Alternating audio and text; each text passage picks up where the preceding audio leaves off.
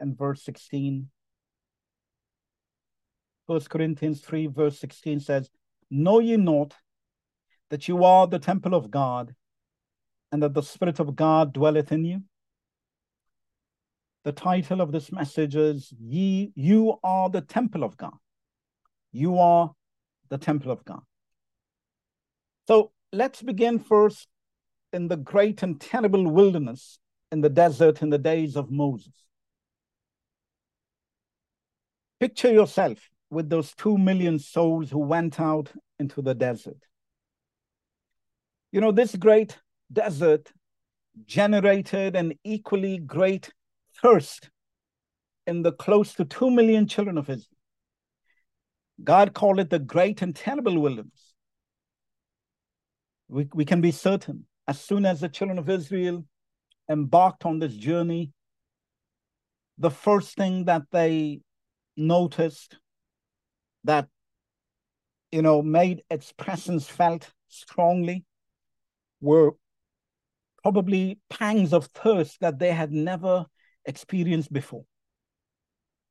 So the first thing I want to say is this is a type and shadow teaching pointing to the great thirst the Christian should experience after repentance and baptism in the name of Jesus.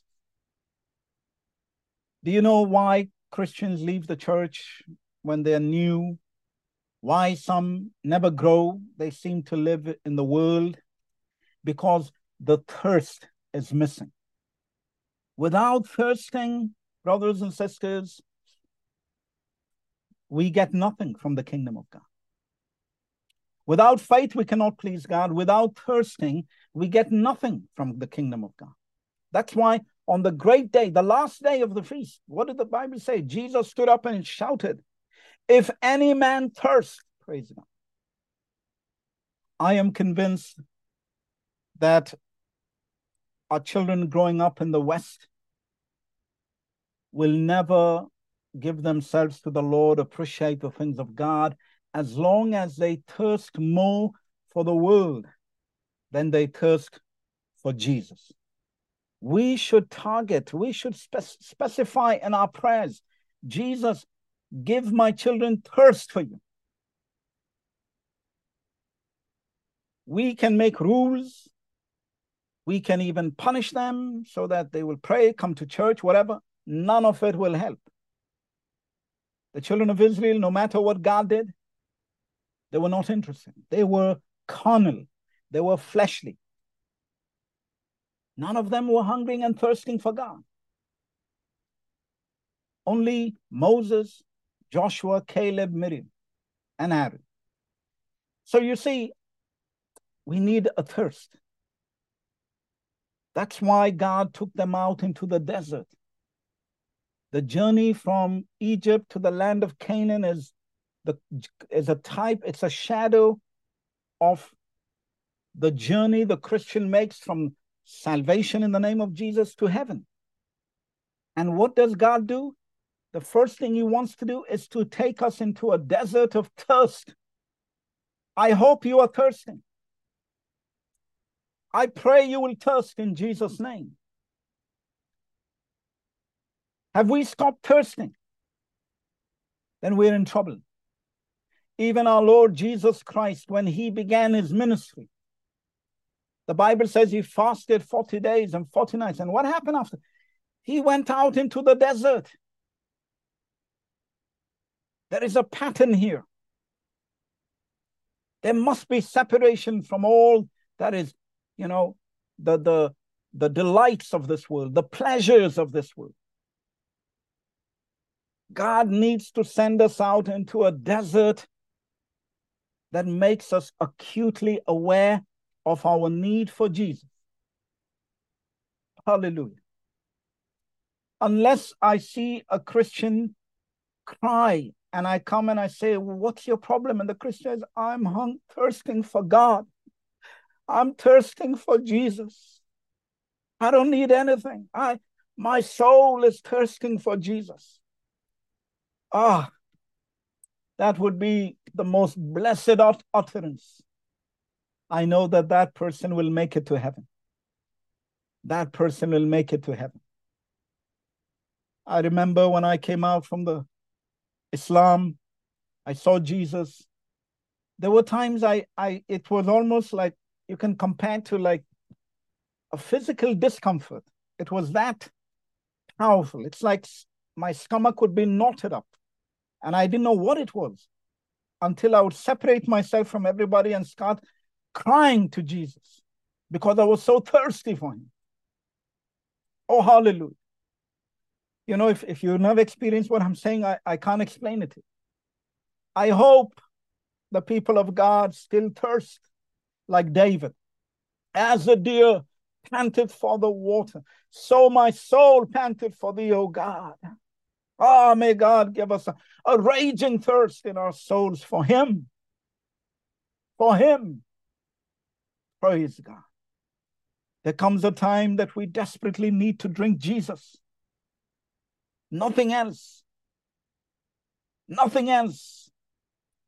I am not talking about a meeting or shaking somebody's hand or even opening the Bible.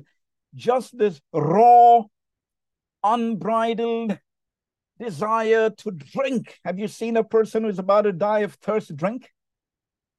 You have to actually tell them to be careful. You give them a few sips, they'll kill themselves. But with Jesus, no, no, no. We don't need a few sips. You can drink him all you want. If any man thirst, let him come unto me and drink, Jesus said. We need to pray for that thirst to afflict the people of God. Hallelujah. Especially our children. Because what the devil is doing is he keeps filling their program, their day, their time, their free time with all sorts of uh, gadgets, all sorts of uh, entertainment, so that they will not discern and listen and obey the thirst. Hallelujah. You know, was it uh, Sprite who had this uh, slogan, "Obey your thirst"? Yeah, we should we should take that for Jesus. Amen. That was meant for Jesus. Obey your thirst for Jesus. Obey your thirst for Jesus. Next time you see that advertisement, say that's for Jesus, my friend. Praise God.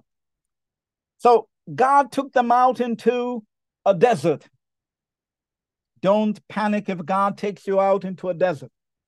That is the best place to be spiritually, where you will thirst. Ah, I need Jesus. I want Jesus. I don't want anything else. Give me Jesus or I die. Hallelujah. So, God led them to experience the severe thirst. This is a type and shadow teaching pointing to the great thirst the Christian should experience after repentance and baptism in Jesus. Just as the first and most acute need in the great and terrible wilderness was water, receiving the Spirit of the Lord Jesus Christ should be the overriding concern of the Christian. Brother, sister, this world is a great and terrible wilderness. Indeed, it is. Just look around you and see all the carcasses. How many people have died around you and are dying right now? Because they have not understood that the only way to survive and to thrive in that desert is you need the rock, Jesus Christ. You need to speak to that rock in the, in the wilderness, in the desert. And the rock will give you of his water. Amen. Amen. When you feel depressed, when you feel life has no meaning, you are in the desert, Christian. Don't think something is wrong with you. No. It just so happens that you're in the desert. It's the environment which is the problem. You need to speak to the rock that follows you in the desert. The rock is Christ, Paul said. He will give you of his water, praise God. Oh, hallelujah. Wherever Jesus is with you, there will be water.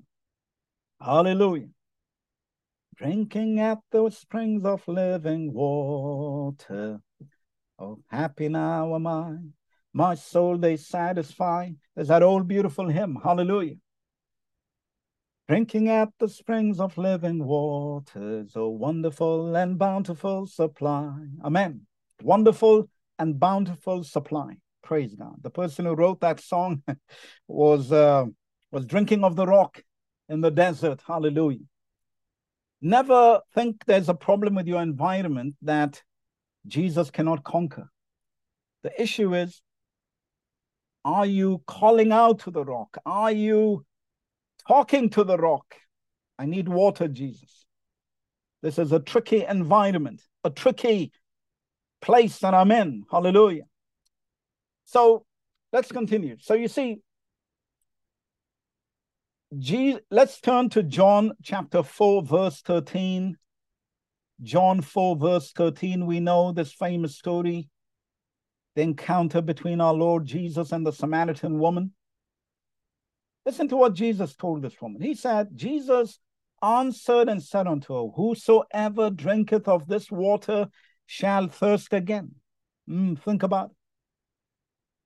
Whosoever drinketh of this water shall thirst again. The waters of this world will never quench spiritual thirst. Never. We should not dare take the first step into the desert of the world without desperately seeking the holy waters of heaven, which alone can overcome the pangs of thirst in the desert of this world. Praise God. Praise Jesus. You know, there was something about that woman. She looked at the well. She was praising the well before she called it the well of Jacob. She had invested so much into that well. But Jesus told her, Whosoever drinketh of this well shall thirst again. Doesn't matter if the name of Jacob is applied to it or the name of Paul or Peter. We need the waters that come from one source, Jesus. When is the last time you've drunk from the source of waters called Jesus? Hallelujah. And the to her credit, the Samaritan woman looked at the waters and she knew Jesus is right. She said, Give me to drink of this water. Give me to drink of this water, praise God.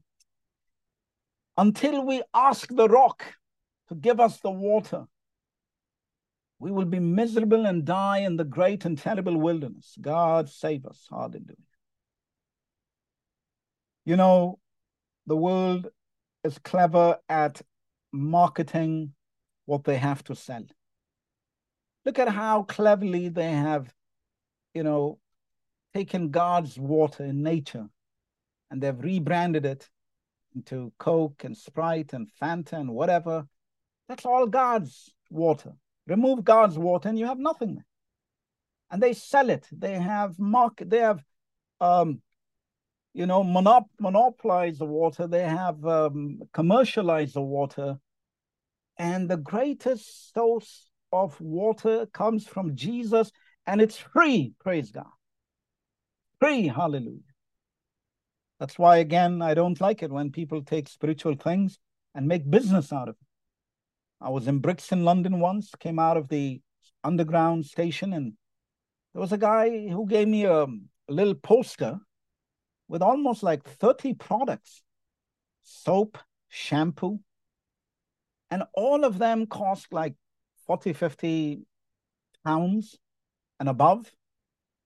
Uh, and they basically were claiming some preacher prayed over this oil, prayed over this soap, and each one specifically could deal with, you know, X number of uh, problems. The soap could cast out particular types of demons. The shampoo was effective for mental illnesses. That's the kind of nonsense going on in some so called churches.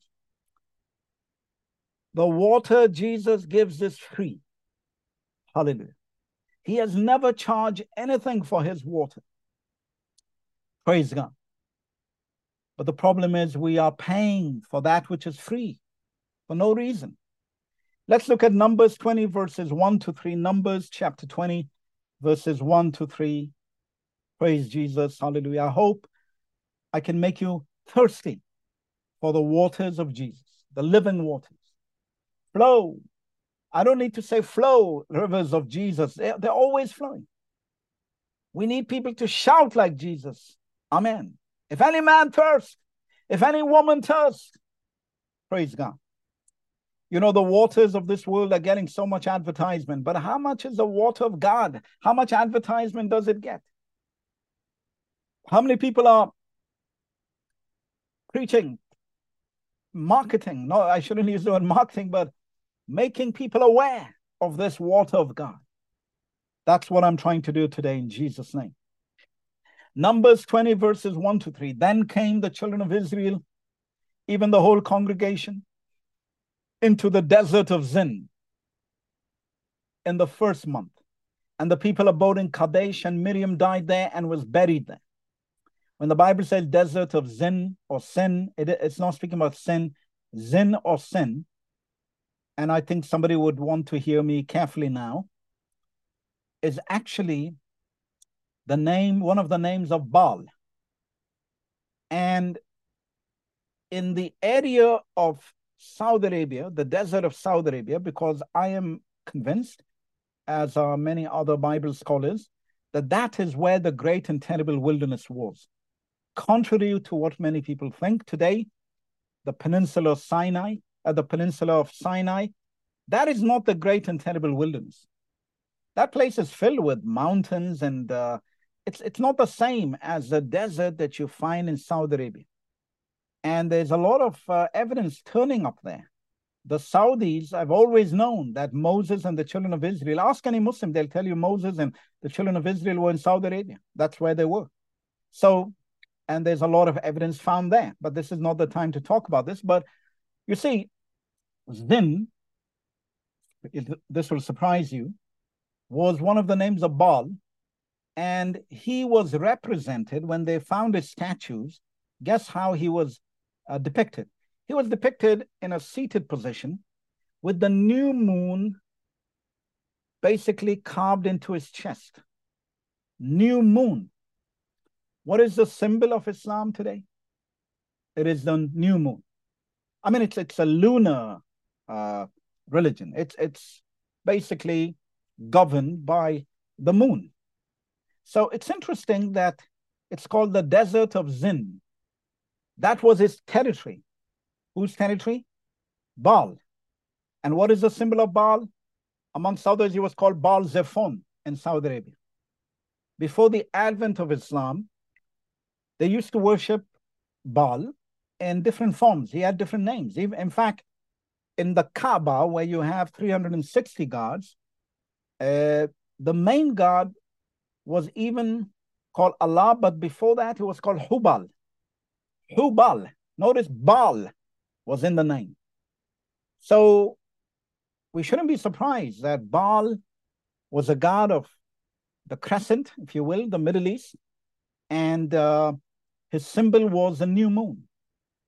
So uh, you may ask me, what are you suggesting? What well, I'm suggesting that there is a connection there. I'm not the first to say it. I'm, I'm not an archaeologist, but there are several archaeologists who say that uh, uh, this old religion of the lunar uh, worship, uh, because it's all governed by the moon, the phases of the moon, has basically continued into uh, Islam. So I know that sounds will be offensive to those who are Muslims, but I'm not saying it to vilify or I think there's there should be room for something called uh, critique of religion. I'm open for somebody to come with such similar statements about Christianity, we can have a discussion. But that's where my opinion is that uh, because there are many aspects of Islam that can be traced back to the religion of Baal. So, but let's continue. That's not my topic. That's uh, a little extra bonus, praise God. But verse 2 there was no water for the congregation. No water for the congregation. Imagine no water for the church. What a tragedy. Imagine and they gathered themselves together against Moses and against Aaron. And the people chode with Moses and spake, saying, Would God that we had died when our brethren died before the Lord? The children of Israel actually did well in demanding water. They did well. There are churches today that don't have spiritual water and they don't trouble their, their leaders, they don't trouble their Moseses. When a church notices that there's no water, there's no Spirit of God bubbling up in our church. There's the, the Holy Ghost is not falling. People are not speaking in tongues. you should go and chide with Moses. You should trouble the leadership. So far, so good. It was the will of God. Amen. But the mistake they made was they were accusing Moses and Aaron and God of actually having evil intentions towards them. Now that that is where they crossed the line. Jesus wants us to pester him with prayers and requests for the infilling of the Holy Ghost. But we should never doubt his good intentions to baptize us in the Holy Spirit. Amen. So he who comes to God must believe that God is and that he is a reward of them who diligently seek him.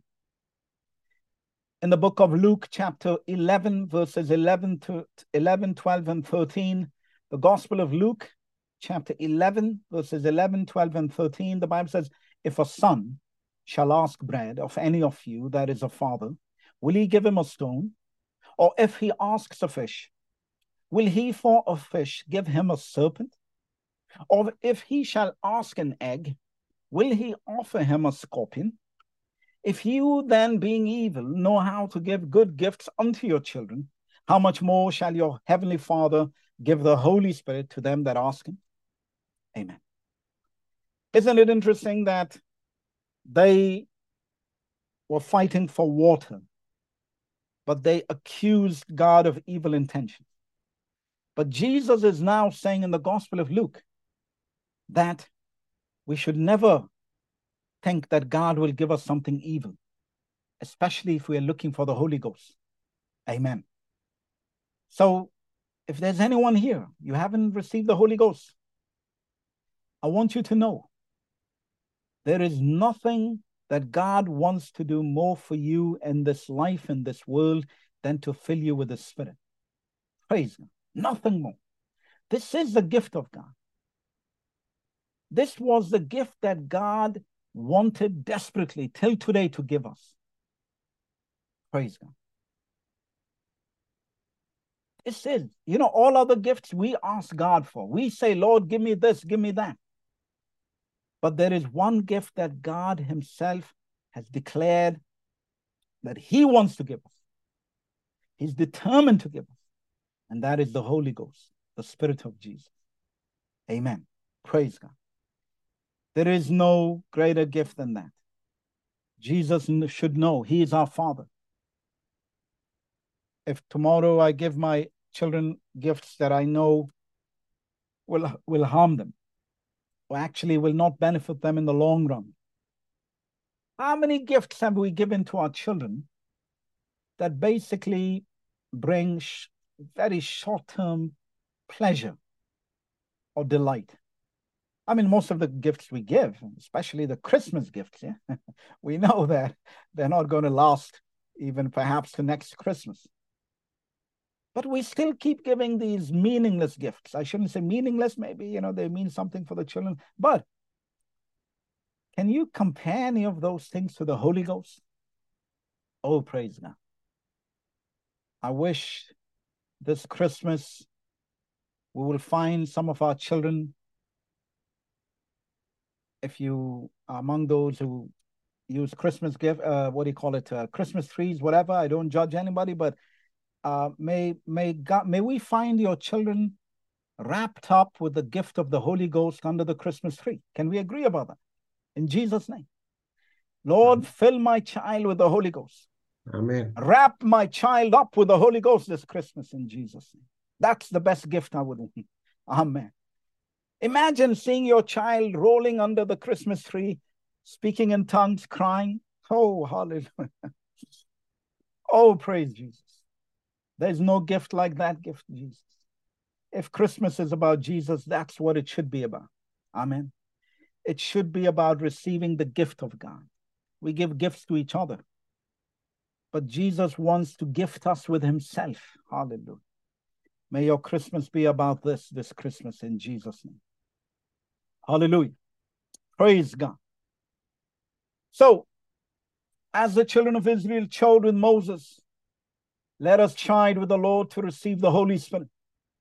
We too, who have already been baptized in the Holy Spirit, ought to never be satisfied, but continue to bother the Lord for more of his living water.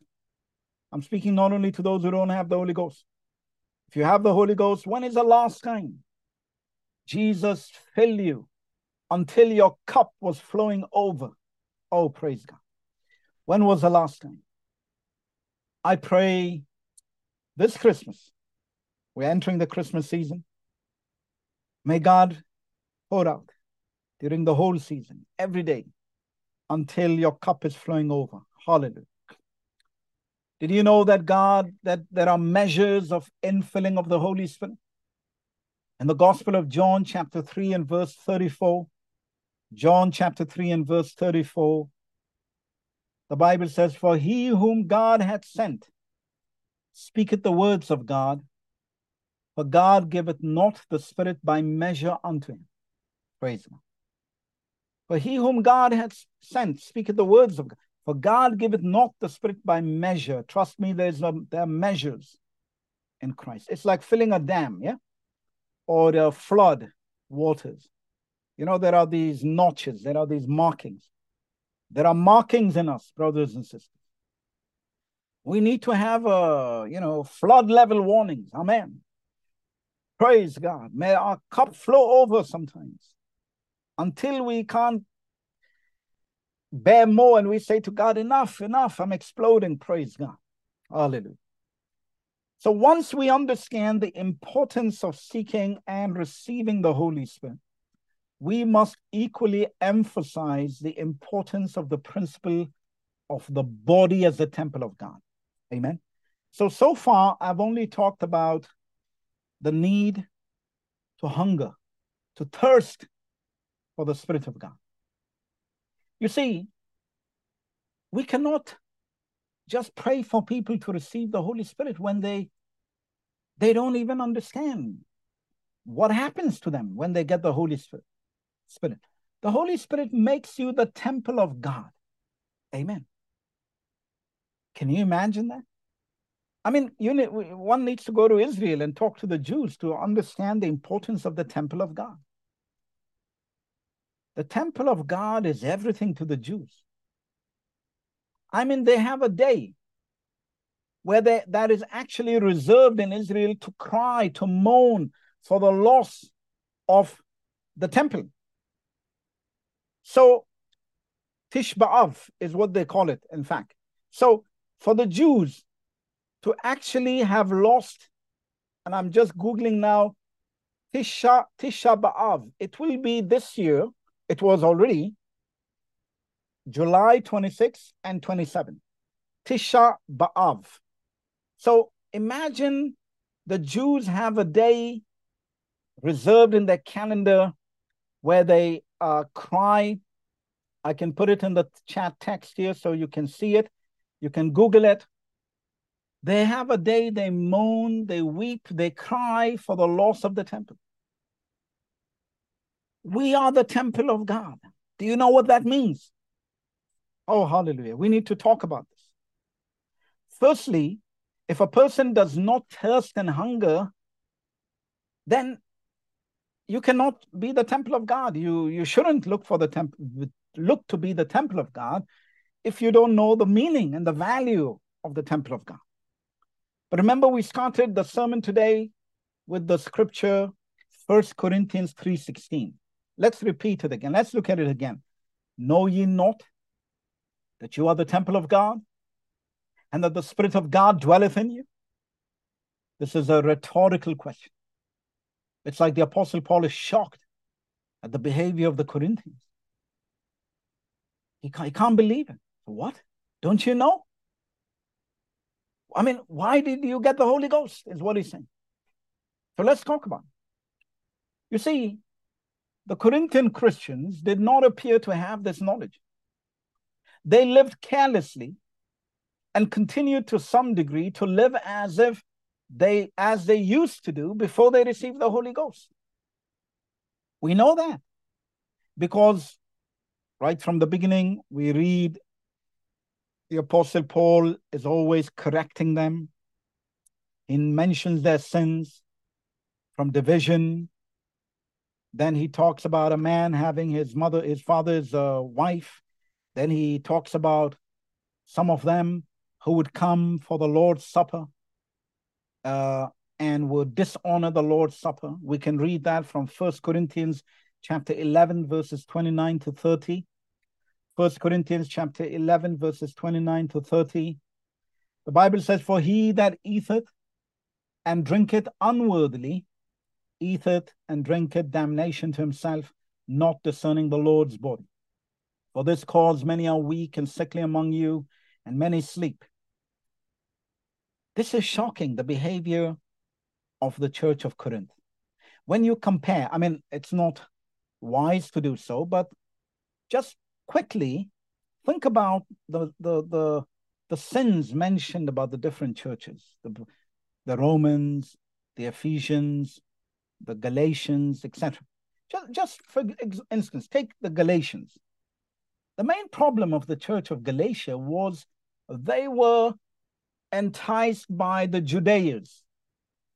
They were basically flirting with these, um, you know, people who came from Jerusalem, Christians, and were telling them to be circumcised to keep the law of Moses. That's a whole different order of sin, if you if you will. It's a different order of problems. But the Church of Corinth, um, sorry to say, it's like uh, you know modern behavior. Uh, you know, there are some channels that now don't even wait till past what eight nine, and they they shown people's naked bodies, and you know things which should shock everyone. The, the, these things should be forbidden. But who, who worries about these things? Nobody even thinks about it. Say, ah, yeah, it's been going on for a long time. I asked somebody at the job, what is this program? They say, oh, you mean naked, naked something, naked whatever. And I said, yeah, the, the title itself, is that is that something you would watch with your children? Or would you watch it all? This is like a marketplace of flesh. I mean, in the old days, they would only do that to slaves that they were going to sell on auction blocks.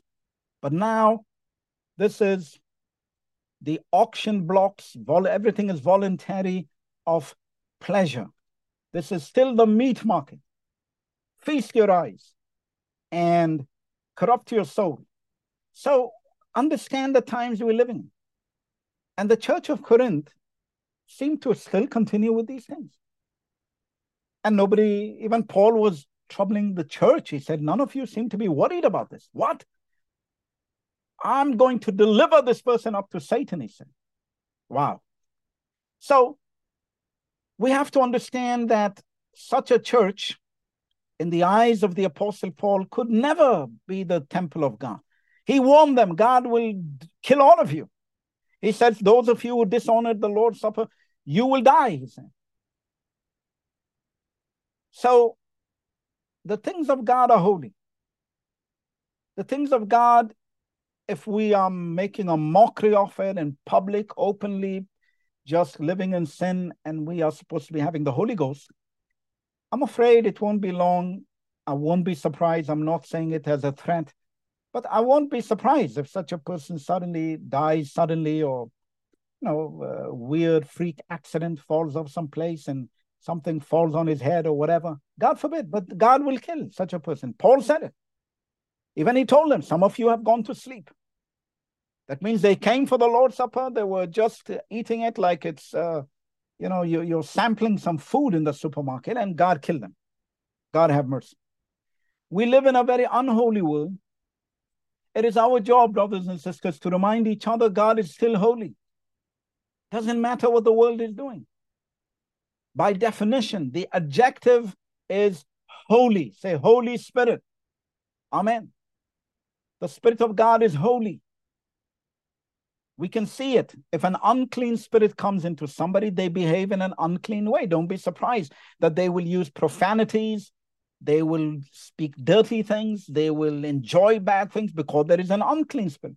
But if the spirit of Jesus Christ is in you, we should see that your behavior is holy, that you don't like bad things and evil things.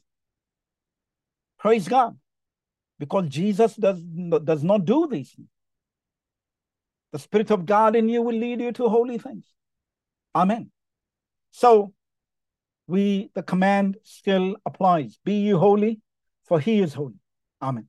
If we love him, be holy. If you love him, be holy because he is holy. But if you don't love him, of course, why be holy?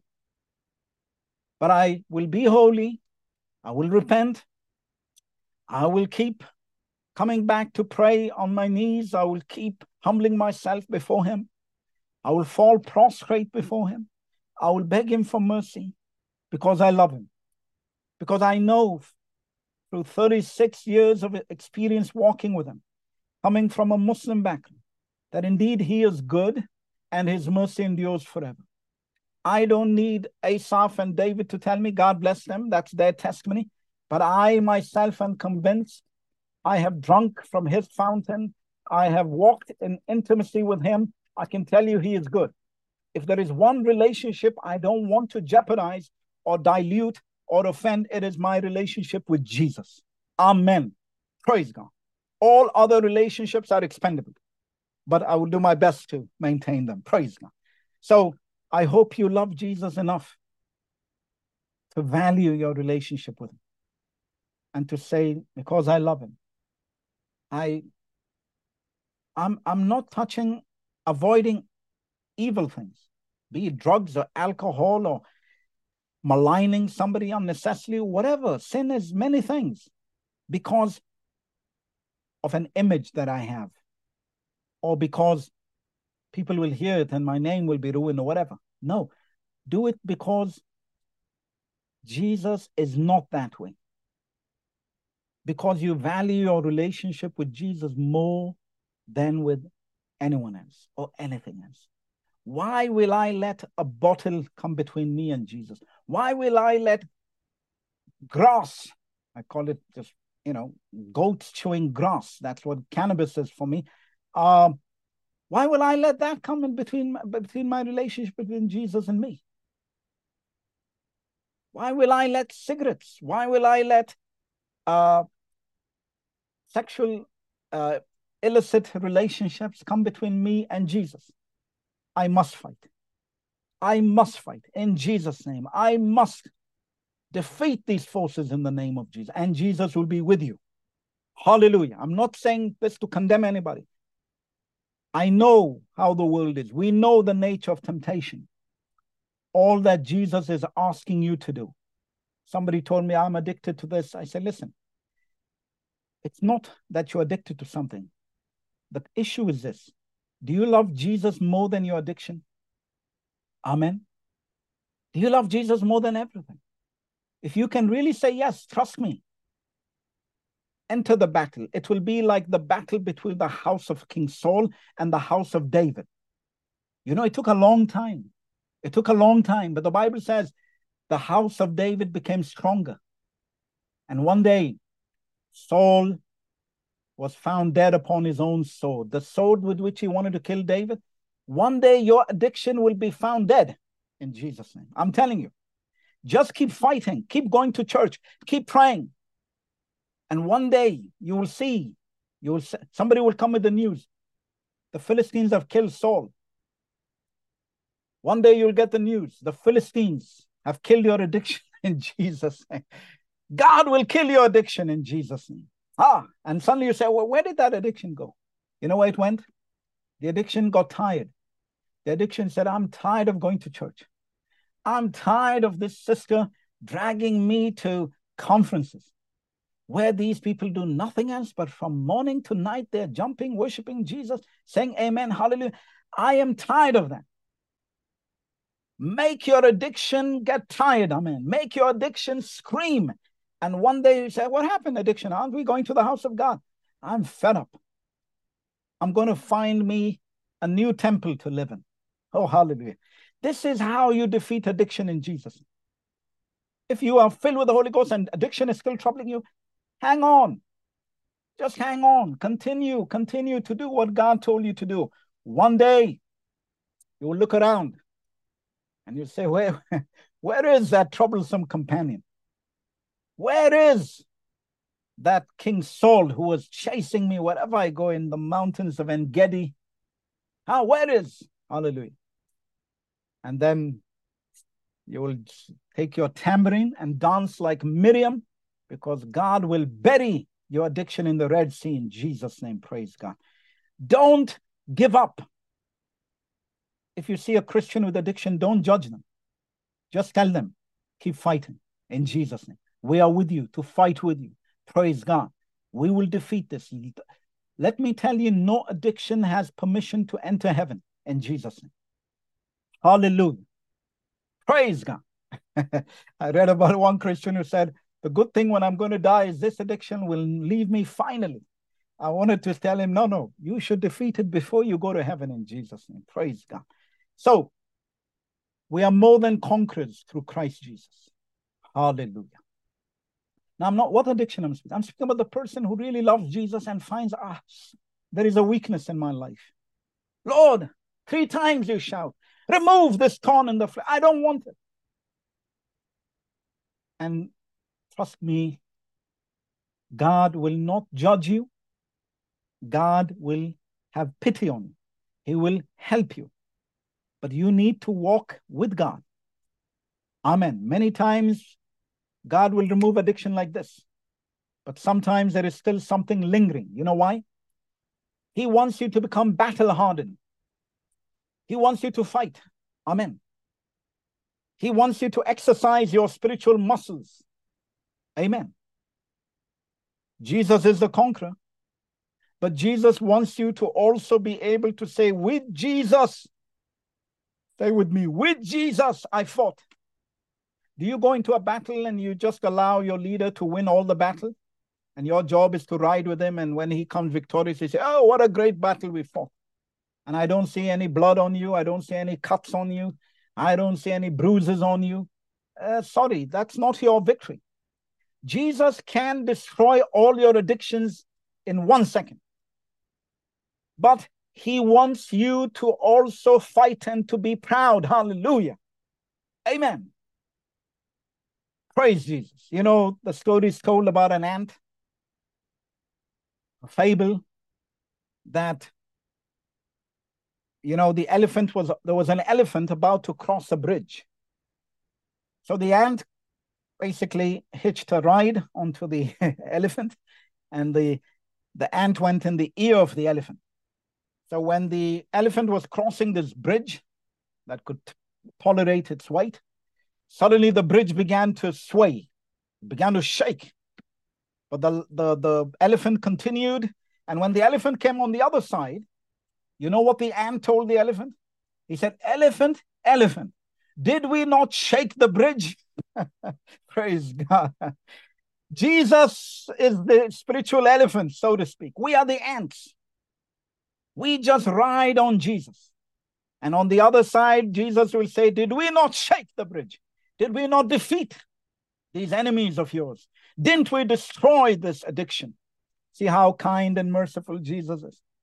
You know, um, I I I, I laugh whenever I, I read that I'm going to be coming with Jesus as the armies of heaven. What? Me? Army with Jesus? Jesus doesn't need an army. When he returns with a white horse, you know, we are the army of decoration. This battle is over before it begins. There, there's no battle. From his mouth, Jesus will shoot his word, bang. The, I mean, there's no nuclear force like the word of God. With one word, he made the universe. With one word, he will destroy the Antichrist. And so you'll say, but so what is our job? Are we going to have some AK 47s in heaven coming with him, the armies of some special swords? We have nothing. We have Jesus. Jesus is our battle. Jesus is our everything. But he allows us to ride with him. Wow, what a day that will be when we can say, I rode with Jesus. There's some people who are boasting from the dust saying, I rode with Alexander. I rode with Chengiz Khan. I rode with uh, General Allenby. I rode with General uh, MacArthur, Dwight Eisenhower, whatever, your great heroes of the Second World War. I rode with uh, you know, at El Alamein with the with the what's his name, uh, not Montgomery, etc., etc. We want to say, I rode with Jesus. Amen. Praise God when he returns. So Let's continue. We, we are talking about the temple of God. And I, in that connection, I digressed a bit, but nevertheless, it's not really a digression. I'm trying to, because there's some Christians whose conscience afflicts them, but I still carry some addiction problems. Keep fighting. Amen. Keep fighting. Keep fighting. One day you will defeat it in Jesus' name with Jesus' help. So let's continue. Let's understand the doctrine of the body as the temple of God. You see, once again, we need to begin in the great and terrible wilderness. In Exodus 25, verse 8, Exodus 25, verse 8, the Bible says, Let them make me a sanctuary that I may dwell among them. Please listen carefully. It was God who desired to live among us. Amen. It was not Moses or, or Noah or anybody who told God, Could you please dwell among us?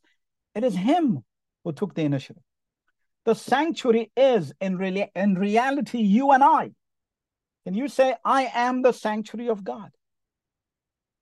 Because what did God tell David? He said uh, he doesn't dwell in buildings.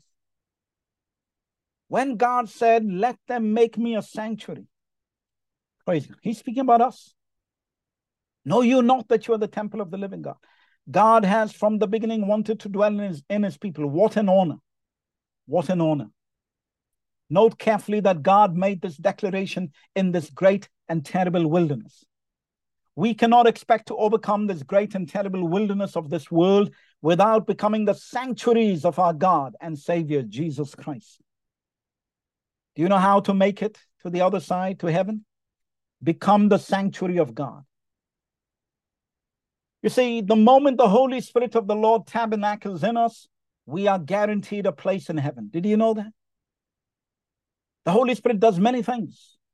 But one of the first thing it does is it puts a seal on us that we now have a place reserved in heaven. Praise God. Let's look at Ephesians chapter 1, verses 13 and 14. Ephesians chapter 1, verses 13 and 14. The Bible says, In whom you also trusted, after that you heard the word of truth, the gospel of your salvation, in whom also after that you believed, you were sealed with that Holy Spirit of promise, which is the earnest of our inheritance until the redemption of the purchased possession unto the praise of his glory. Praise God. The Greek word for earnest is arabon.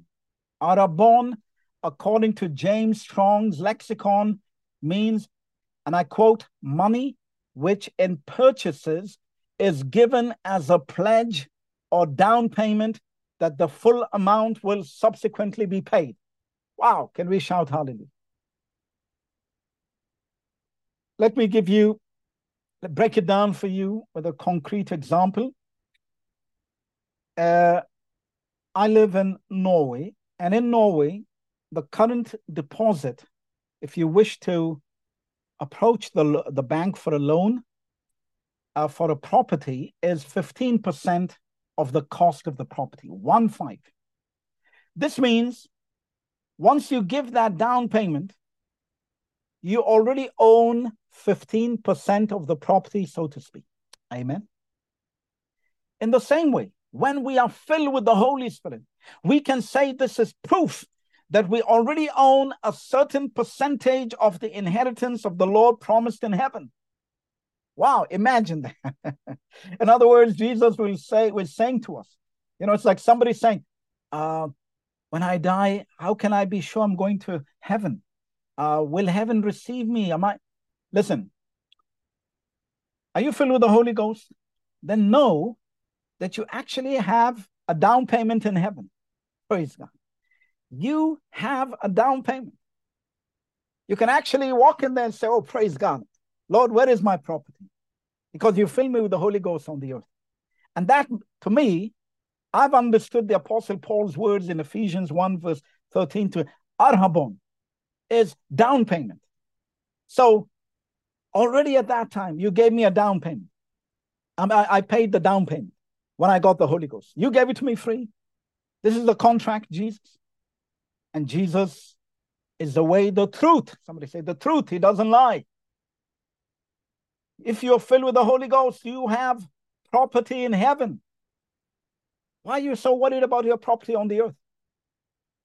You know, when I bought a house in Norway, I just prayed one prayer to the Lord. I said, Lord, uh, I've owned houses before, uh, but it's not the same as enjoying the house. so please, if you give me a house, uh, give me this house, allow me to enjoy this house uh, for some years because this world is not my home. I have a house in heaven. So I'm fed up of renting a place. I don't want to be a victim of the uh, loan, you know, the housing uh, shocks. uh, give me a house to worship you, to live for you, and allow me to uh, live there, enjoy it until. And I can tell you, almost seven years have gone where I live. I have never spent so many hours in a house as I have now, the same house from which I'm preaching to you. In fact, uh, I don't want to say anything more. People will become jealous. Uh, praise. I enjoy the house. I live here, and I'm telling you, there are people who may buy a property, but they never see the property. They're working so much, they have to travel so much. Then they divorce, and then they, the house is divided. Let me tell you, just to get a house is not a blessing. You have to pray that God will allow you to enjoy that house. Every good gift comes from above. Let me tell you, when you get the Holy Ghost, there is property you have in heaven. And God assures you, you will enjoy your property in heaven. Amen. You will you have a mansion in heaven. Praise God. God told the children of Israel, if they are faithful, they will enjoy property in the land of Canaan. Every man and woman will dwell, dwell safely under their own fig tree. They will have their own house. God kept his promise. You know what the pro- problem was? These people who never owned a home, they used to work as slaves from morning to night. They had mud houses, dwellings just to sleep in. They and their so called flimsy houses were the property of Pharaoh. Let me tell you, when God gives you a house, rest assured you will enjoy that mansion. Praise God. He he's giving us property. Praise God. God is not a communist. Hallelujah. I should maybe put that in there. Praise God. So, God has given you a property when you are filled with the Holy Ghost. We should walk around a bit more proudly and say, Hallelujah. You may, you may own the, the whole of Manhattan. You may own your uh, Monaco's and whatever, a prime property here and there. I own a property that no one else owns in this world. Unique property. Praise God. Who is your estate agent? His name is Jesus. Praise God. Hallelujah. How can I get that property? Repent. Be baptized in the name of Jesus Christ for the remission of sins. You shall receive the gift of the Holy Ghost and then you shall have a property in heaven. Praise God. Let's continue. John 14, 1 to 3, John 14, verses 1 to 3 says, Let not your heart be troubled. You believe in God, believe also in me, in my Father's house. Somebody said, My Father's house are many mansions. If it were not so, I would have told you, I go to prepare a place for you. And if I go and prepare a place for you, I will come again and receive you unto myself, that where I am, there you may be also. You know why Jesus is not finished building the houses? Because people are still being saved. People are still being filled with the Holy Ghost. So right now, Jesus is building a new house for that new person who repented, that new person who's filled with the Holy Ghost. Right now, somebody, that's why we rejoice when somebody is baptized in Jesus. Somebody gets the Holy Ghost. Angels rejoice. A new name is written in the mansion in heaven. A new name. So the work of building is continuous. Somebody say, Jesus is building continuously. continuously. Praise God. Right now, new new mansions are being built. Praise God. Hallelujah. Don't lose your mansion. Praise God. God has given you a mansion. Praise God. Don't lose it. All you need to do is row that boat, amen, your that salvation safely into the harbor that is heaven. Praise God. Let's continue with the tabernacle. The tabernacle was where the people of God congregated in the desert. Say with me, con- tabernacle is to congregate. If there's no people coming around the tabernacle, what kind of tabernacle is that? People are supposed to gather around us. Say with me, I'm the tabernacle of God. Remember the title of this message? Know you not that you are the temple of God? If you are the temple of God, people should be gathering around you. Amen. Not because we are special, but because the Spirit of Jesus who dwells in us will attract them to Him. Are you surprised that people are coming around you to listen to you, witnessing? They come around you to talk to you. They feel good. That is the purpose of the temple. That is the purpose of the tabernacle. Amen. God did not fill us with the Holy Ghost so that we become Catholic monks and go off into some remote monastery somewhere. What? God didn't call us to isolate ourselves so that only scorpions and snakes will gather around us in some nondescript desert somewhere. No. We are supposed to be where people are. Say, we are made for people. We are saved for people. Amen. Somebody says, I don't like those people. I like. That's the whole problem. That's why we had a problem recently. You can't speak like this. You don't decide who, who will be in the family of God. You are a sanctuary. Amen. You are supposed to be there where the people of God will gather. Amen. Praise God. So, the tabernacle was the place the spiritual needs of the children of Israel were met. When you become the tabernacle, don't isolate yourself. Jesus will bring people now who have needs to you. Your job as a sanctuary is to minister to them. Let Jesus minister through you. Some people need forgiveness. Some people need peace. Some people need the word of God. Some people need demons to be cast out. Some people need to be comforted. Some people need to lift up their hands and glorify Jesus. Amen. All these things it's the job. These the all these things will be met when you come to the house of God, the tabernacle. We are the living, breathing, mobile uh, tabernacles of God. So understand why you became the tabernacle of God. We cannot choose where we will go, when we, when how long we'll isolate ourselves. Praise God. So when people are attracted to us through the grace that operates in us, they should find peace, forgiveness, comfort, all these things. They should, we should give counsel. We started today with me giving counsel about how to address the issue in the Middle East, which uh, can cause problems. People are dying for being in the wrong place at the wrong time, saying the wrong thing, carrying the wrong thing. We need wisdom. Wisdom is precious. Jesus is not only called the everlasting Father, he's also called the counselor. Amen. So, if you get good advice, counsel, you will build a good life on this earth. Let me tell you, having a good life on this earth does not come by accident. It needs wisdom. And God is the God of wisdom. Amen. Because life consists of a million crossroads and a million ways to make wrong decisions. So we need Jesus. Trust in the Lord with all thy heart. Lean not to thine own understanding. Acknowledge him in all thy ways, and he shall direct thy paths. Praise God. Let's continue. I want to go soon towards the conclusion, but listen. Just as the children of Israel would leave the tabernacle in the wilderness with spiritual satisfaction, people who come to the spirit filled Christian ought to leave with immense blessings. Hallelujah. You are the sanctuary of God. I am the temple of God, the sanctuary of God. We have a role to play. How do people come to us and how do they leave us? Amen. Remember the temple in the Old Testament?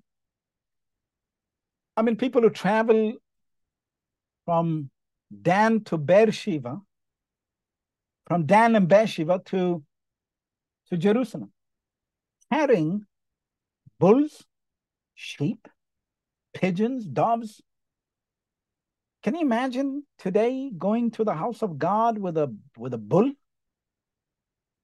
Imagine I have to, you know, call some company and ask them, okay, you know, I need to sacrifice in the house of God. Could you please bring the your trailer or whatever? And um and everybody would know the nature of your sin. Yeah. It was not it was not something subtle in those days. You couldn't be discreet about your sin. It was quite evident from the kind of you meet somebody, you see somebody walking with, uh, you know, maybe a, a, a lamb going to the house of God.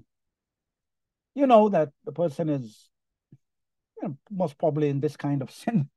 you know, today we have it a lot easier. All we need to do praise God, is come to the house of God and say, Forgive me, wash me with your blood, Jesus. You paid the price. Doesn't matter the nature of my sin. The blood of Jesus is all encom- encompassing. It is sufficient for every um, stripe, for every kind of sin. Praise God. Amen. God is good to us. He made it simple for us. But strangely, some people don't want that. They want bulls, they want oxen, they want sheep. Wow. They love the hard way. They love God to burden them. Not we. We are happy with the blood of Jesus. Acts 20 28, feed the flock of God, which he purchased with his own blood. We are happy with the blood of God because the blood of goats and bulls can never take away the sins of the world. Amen. Acts chapter 2. Let's go to Acts chapter 2, verses 42 to 47. The book of Acts chapter 2, verses 42 to 47. This is what happens when we become the sanctuaries of God. This is what happened. And they continued steadfastly in the apostles' doctrine and fellowship, and in breaking of bread and in prayers. And fear came upon every soul. Many wonders and signs were done by the apostles and they continuing daily with one accord in the temple, breaking bread from house to house, did eat their meat with gladness and singleness of heart, praising God and having favor with all the people. And the Lord added to the church daily such as should be saved. Praise God.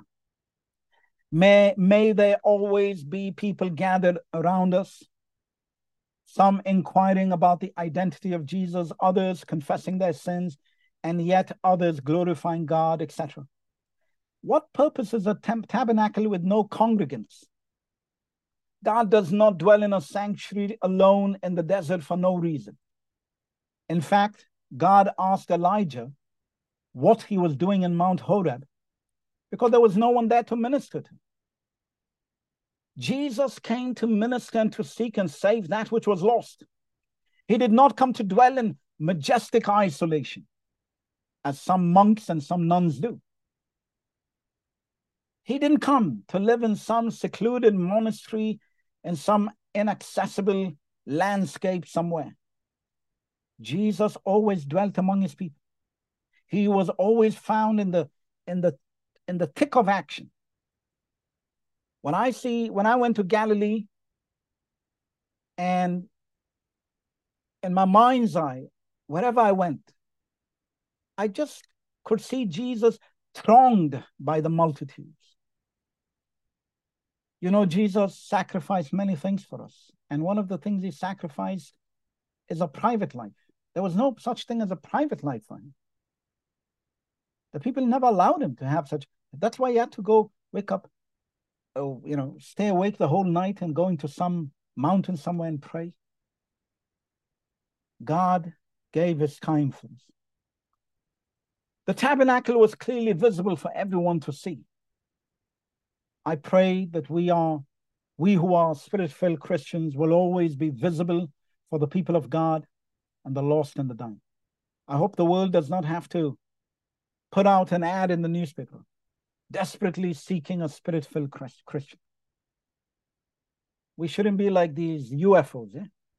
Like, you know, everybody seems to see them, but nobody is able to give us any evidence of these things. But either way, uh, we, we, we are supposed to be accessible.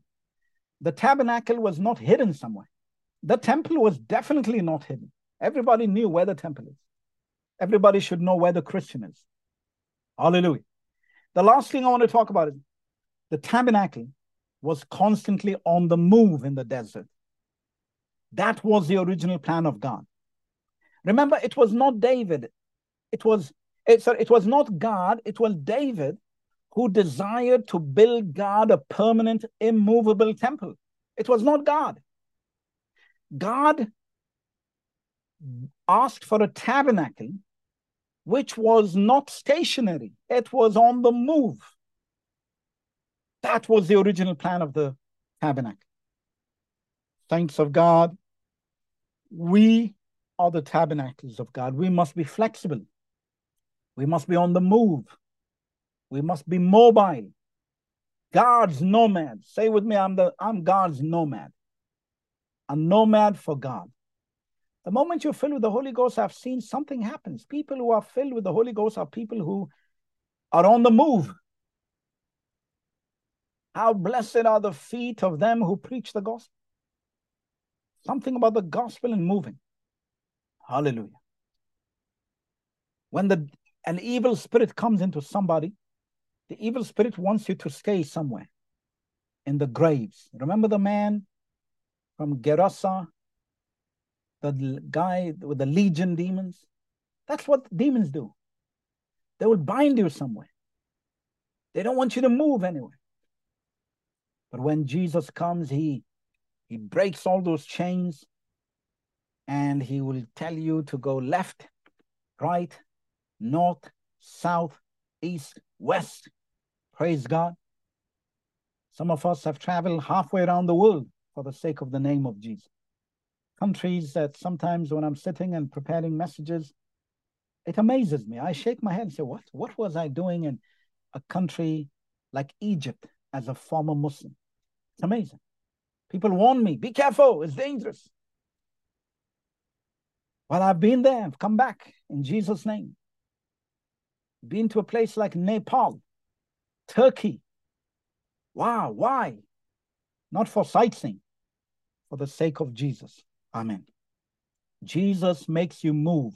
We are the tabernacles of God. Hallelujah. Wherever we go, blessings will follow. Amen. God will take care of his tabernacle.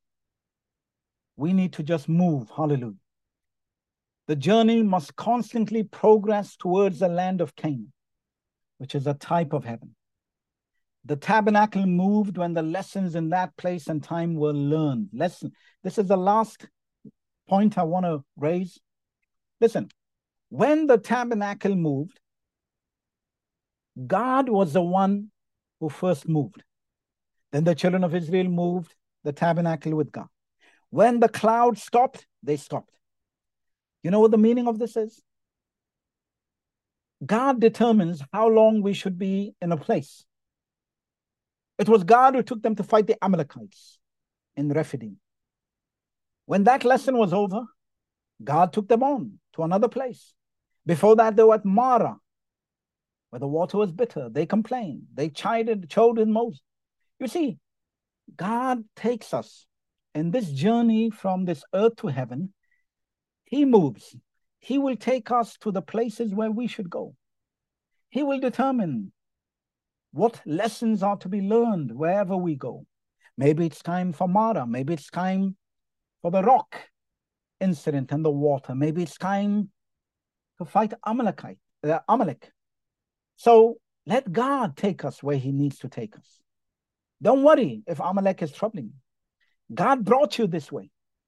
God is leading you. Let's read the book of Numbers, chapter 9, verses 18 and 19. Numbers 9, 18 and 19. Numbers 9, 18 and 19 says, At the commandment of the Lord, the children of Israel journeyed, and at the commandment of the Lord they pitched. As long as the cloud abode up above upon the tabernacle, they rested in their tents. And when the cloud tarried long upon the tabernacle many days, then the children of Israel kept the charge of the Lord and journeyed not. Amen. You see, we need to be patient until the Lord completes the work in the place where He has put you. Some of you may be at Rephidim, some of you may be at Marah, Some of you may be at Elim.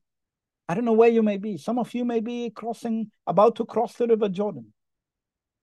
You've gone ahead of us. The Lord is about to take you. I don't know where you are in the journey, but I know one thing the Lord is leading you if you are spirit filled, if you are obeying the word of God. Don't worry. No matter what happens, like Joshua and Caleb, you'll survive everything. You'll enter that land.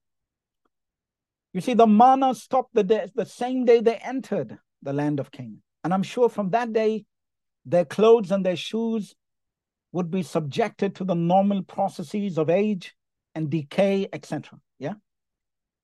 But one thing never changed.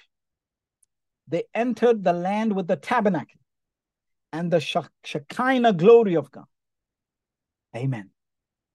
That tells us God didn't say, throw away the tabernacle. You don't need it now. No, you enter the land as a tabernacle. We are the tabernacle of God. This tabernacle has been in Rephidim, in Marah, has fought Og, the king of Bashan, has fought many wars, seen many things. But now, soon, anytime now, this tabernacle will be crossing the river Jordan. Praise God. You see, when the Bible says the river Jordan stopped for the tabernacle, in the same way, death cannot stop us. Death will move aside because we have eternal life. And death will say, this person cannot be stopped. The waters must stop. Nature, the course of nature will stop for the Christian and let you go by. Just like the traffic police stop the, you know, the traffic lights mean nothing. Yeah? When a prime minister, or president, or king comes to town, what happens? Everything. I remember when Obama came here to Oslo to receive the Nobel Prize. You remember that day? the whole of Norway was in a, I mean, the whole of Oslo was in a lockdown. I mean, not far from my house, they play, placed, uh, what do they call them? These anti missile batteries or whatever. They, I mean, it, it was like uh, Third World War here. I mean, the whole of the military was out in force. Uh, traffic lights mean nothing. They covered the traffic lights. Snipers everywhere. Air Force One, one lands at Gardermoen Airport, 10 minutes from where I am.